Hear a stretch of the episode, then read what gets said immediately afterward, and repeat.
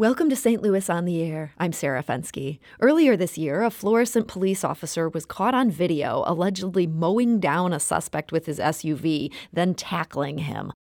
That horrifying video led to weeks of protests at Florissant City Hall. The officer was fired. And that likely would never have happened without the video being published by Real STL News. That was far from the only scoop where quote unquote mainstream media outlets found themselves following the all volunteer, online only news outlet. In 2018, when two North St. Louis gas station workers were charged with assault for kicking a woman outside their store, Real STL News broke that story and that video. When a security guard later maced protesters on the scene, Real STL News broke that story too. Co founder Amir Brandy said that Real STL News was born out of a frustration with other St. Louis media outlets. He told St. Louis Public Radio fellow Kayla Drake that the black community wanted news that hadn't gone through the filter of mainstream media organizations. We try to bring the unedited version of news. A lot of times, mainstream media uh, waters down issues that pertain specifically to the black community. Amir Brandy said other outlets' perspective is shaped by the fact they're on the outside looking in, and that means they're missing a critical piece of the story. Never focusing on what creates this outcome, uh, addressing the, the issues and policies that that create the crime and the, the, the savage uh, mentality that ultimately we have to live with and deal with every day. That's Real STL News co founder Amir Brandy speaking to St. Louis Public Radio fellow Kayla Drake. Amir says that the journalists at Real STL News being part of the community they cover gives them a huge advantage over mainstream media outlets. We can go into the trenches and they can't. Uh, we can get the information when they can't. We can actually get information even when the police uh, can't get it and that's Amir Brandy of Real STL News. Now, Real STL News is primarily based on social media. The journalists post on Facebook rather than maintaining a website. But even with that key difference, they're part of a noble tradition of black citizen journalists seizing the narrative to tell the stories they don't necessarily trust white run outlets to tell. And joining us today to talk about that tradition and her great grandmother, who was one of its foremost participants, is writer and educator Michelle Duster. And Michelle will be participating participating in a virtual event hosted by the Missouri History Museum just next week. So, Michelle, welcome to the show. Oh, thanks for having me, Sarah. So, your great grandmother, Ida B. Wells, this is a famous name in journalism. Uh, people have such respect for her work. She was a citizen journalist, and you say she was also one of the first data journalists. How so? Well, she chronicled um, the realities when it came to lynching, and what she did was collect information about names, dates, um, circumstances, um, and other details regarding the lynchings that occurred. And so her information that she collected countered the narrative of the time, um, which was that people were violating white women. And so when she found that um, they were actually accused of just say petty theft hmm. or um, not, you know, walk, uh, getting off the sidewalk for somebody or things like that, you know, then um, then that countered the narrative of what was being told. So people were saying, um, oh, hey, this is because they've allegedly raped a white woman. She found a lot of facts to counter that. How did she go about gathering that information? She went to the actual location where lynchings had taken place after the fact, obviously, and and literally talked to people in the community. Hmm. And through you know that firsthand um, interviews of people who were there, that's how she found the information. Hmm. So, what kind of repercussions did she face for for setting this record straight, unearthing these facts that went against the mainstream narrative? Well, um, I mean, she it was a, com- a combination of uh, things that she did that ultimately ended up in her um, life being threatened and her printing press being destroyed. Um, one was obviously um, collecting the information and um, proving that people were not being killed for the crimes they were accused of, but she also encouraged people to boycott white owned businesses and the streetcars and um, ultimately in Memphis to leave Memphis because she felt that there was no way to get justice. So mm-hmm. the hmm. combination of everything um, just uh, turned uh, everything upside down, and so they felt she was dangerous and needed to be silenced. Hmm. I'm told that her newspaper office, this was the Memphis Free Speech and Headlight, this was actually burned to the ground. Was anyone ever apprehended for that crime? Not that I've ever heard of. Uh, so to this day, I think whomever did that was, you know, got away with a, a major crime. How did she respond to that sort of threat, both to, you know, her livelihood and also to her person?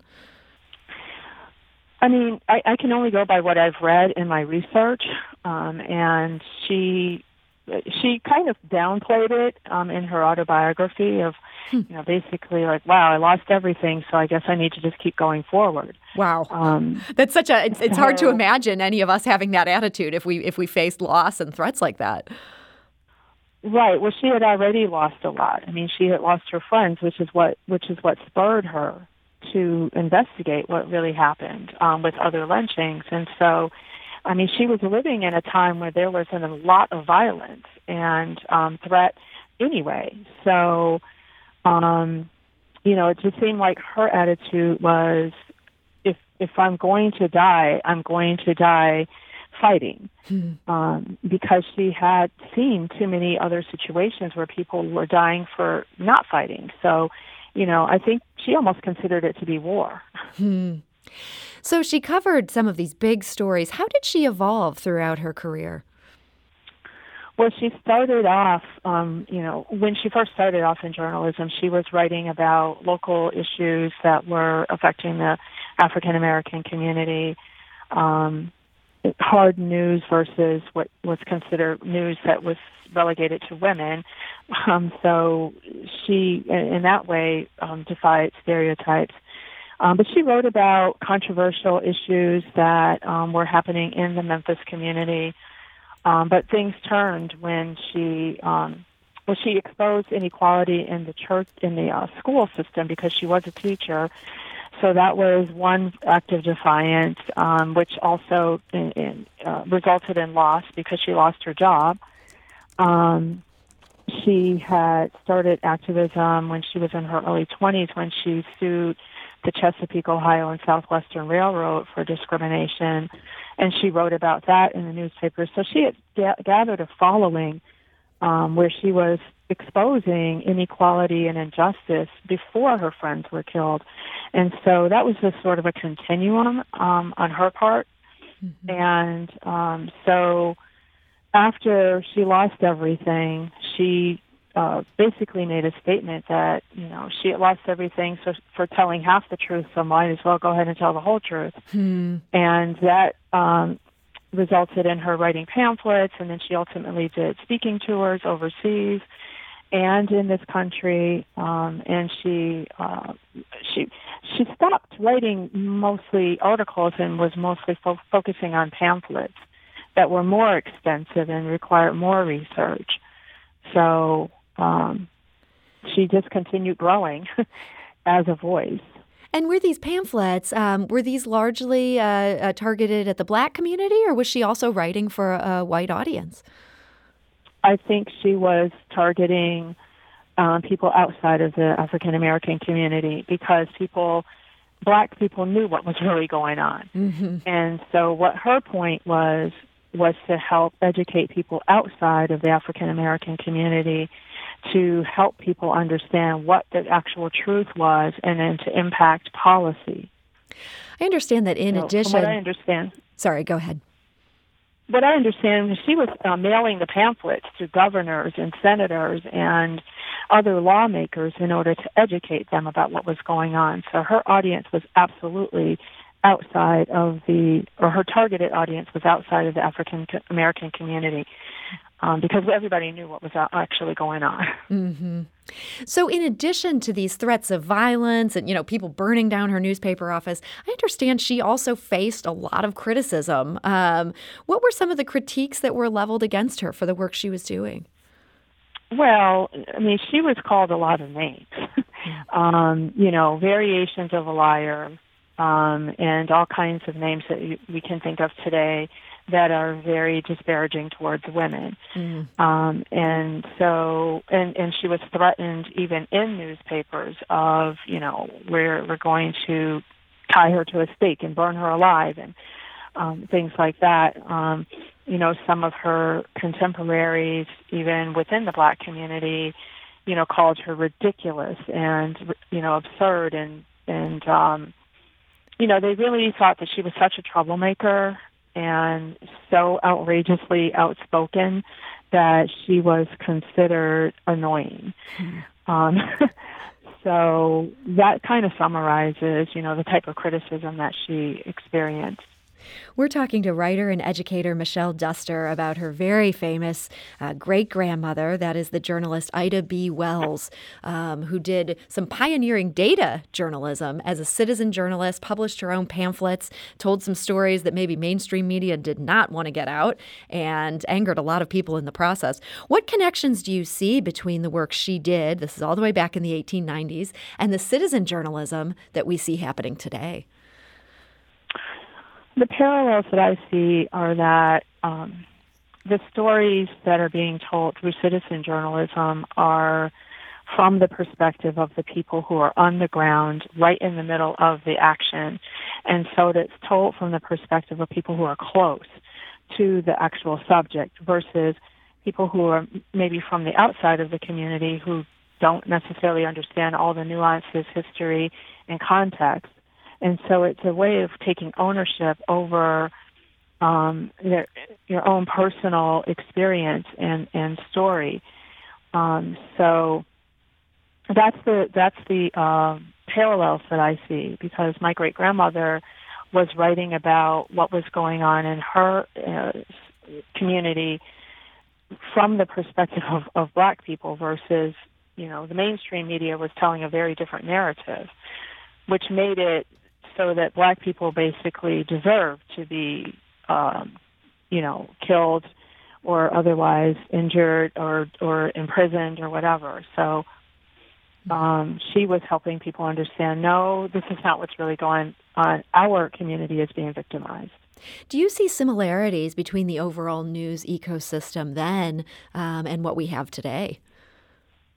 I I do see some similarities because um, too many times. I mean, even just the language that's being used. If you look at, you know, certain mainstream uh, outlets versus um, some of the more local, uh, you know, street journalism kind of uh, stories, just some of the language. You know, for instance, you know, thugs, anarchists, um, you know, troublemakers being used in in mainstream media versus you know, um, freedom fighters or, mm-hmm. um, you know, other types of language that's more like, look, we are fighting for our rights. We're not destroying property or looters versus, um, you know, people who are desperate for um, supplies. I mean, there's been a lot of study on, on just the language, the, the way people are labeled that is a big difference. That the mainstream media today is still sort of speaking to an audience that maybe includes some people, but doesn't include the community as a whole. Is, is that part of it? Yes, I mean, I think, um, I mean, it's it's not a secret that most mainstream news outlets have a very small percentage of their staff who are people of color. And so, more than likely, a lot of these stories are being told from people who are not part of the community and maybe don't really understand some of the cultural nuances and history. So, they're writing about things from their own personal perspective that might not be in alignment with what is really happening in those communities. I want to go to the phone lines. Ron is calling from St. Louis, and, and he has a question here for our guest. That's Michelle Duster, the great uh, great granddaughter of Ida B. Wells. Ron, hi, you're on St. Louis on the air. Uh, good afternoon. Uh, I'd like to congratulate them on the great work that they do, and also I'd like to disclose I've written articles for the St. Louis American involving kids in STEM, uh, kids that are getting degrees in medicine, engineering, and the the mainstream media all kind of overlooks those type of individuals in our community and focuses on the crime aspect. Mm-hmm. And one of the things that I've seen in the media is, uh, especially like in St. Louis County, they will report directions like north, south, west. And when there's crimes in, say, like North County, they lump it all together. But when there are crimes in other parts of the county, they don't even mention west or south, or they might say a St. Louis County man did this versus if it's in North County, they will say a North Countyan that lives in Florissant versus just saying Florissant. Mm-hmm. So that to me, that is a psychological uh, trick that people use to, I guess, gin up uh, readership or, or, you know, if it bleeds, it leads. But I think black journalists need to speak out against that when, when they see this slant of the way journalists is reported is reporting, especially with crime, and there needs to be more focus on the young kids in our community that are getting PhDs in engineering and going to medical school and becoming inventors and entrepreneurs.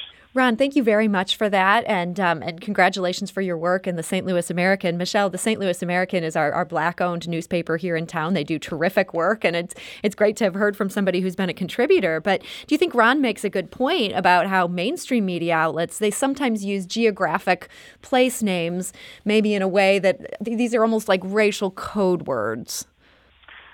Um, I, I think Ron made a lot of really good points um, um, as far as uh, a lot of mainstream media, and I live in Chicago, and the, and what he said it absolutely applies to Chicago as well, as far as South Side, West Side, South Side, West Side, which paints everything negative. Um, you know, with a broad stroke, there's a higher percentage of negative um, stories that tend to be told about African American communities, um, as well as, you know, sort of um, pinpointing. Well, in Chicago, it's more broad. You know, the the entire South Side is sort of demonized um, versus it even being, you know, more specific. So it's very slanted. What I've seen is it's very slanted towards the negative when it comes to uh, covering African American communities um, and, um, and and just undertelling positive stories. So that leads to a misperception of what our communities are.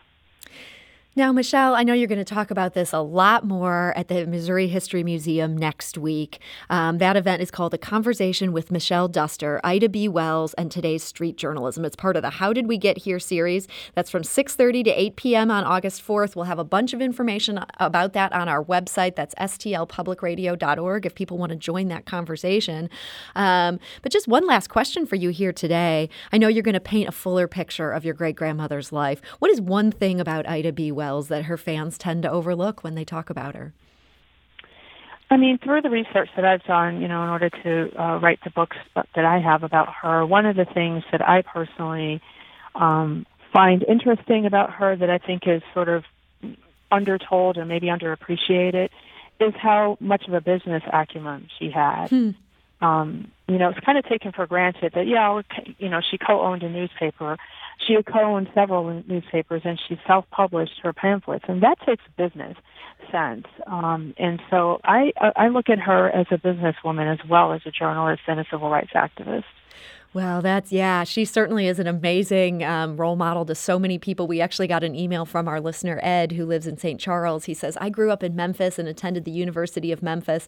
I first learned of her in one of my black history classes in college and was drawn to her bravery. She is among one of my personal heroes and helped me to appreciate the role that journalists can play as truth tellers.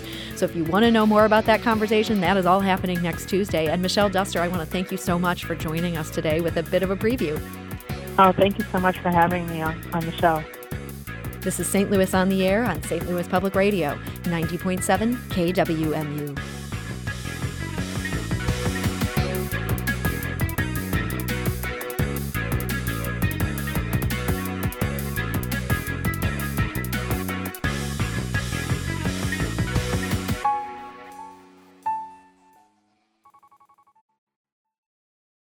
Support comes from the Missouri Forest Products Association, providing more than 41,000 jobs in the production of wood pallets, railroad ties, white oak barrels, hardwood floors, and more.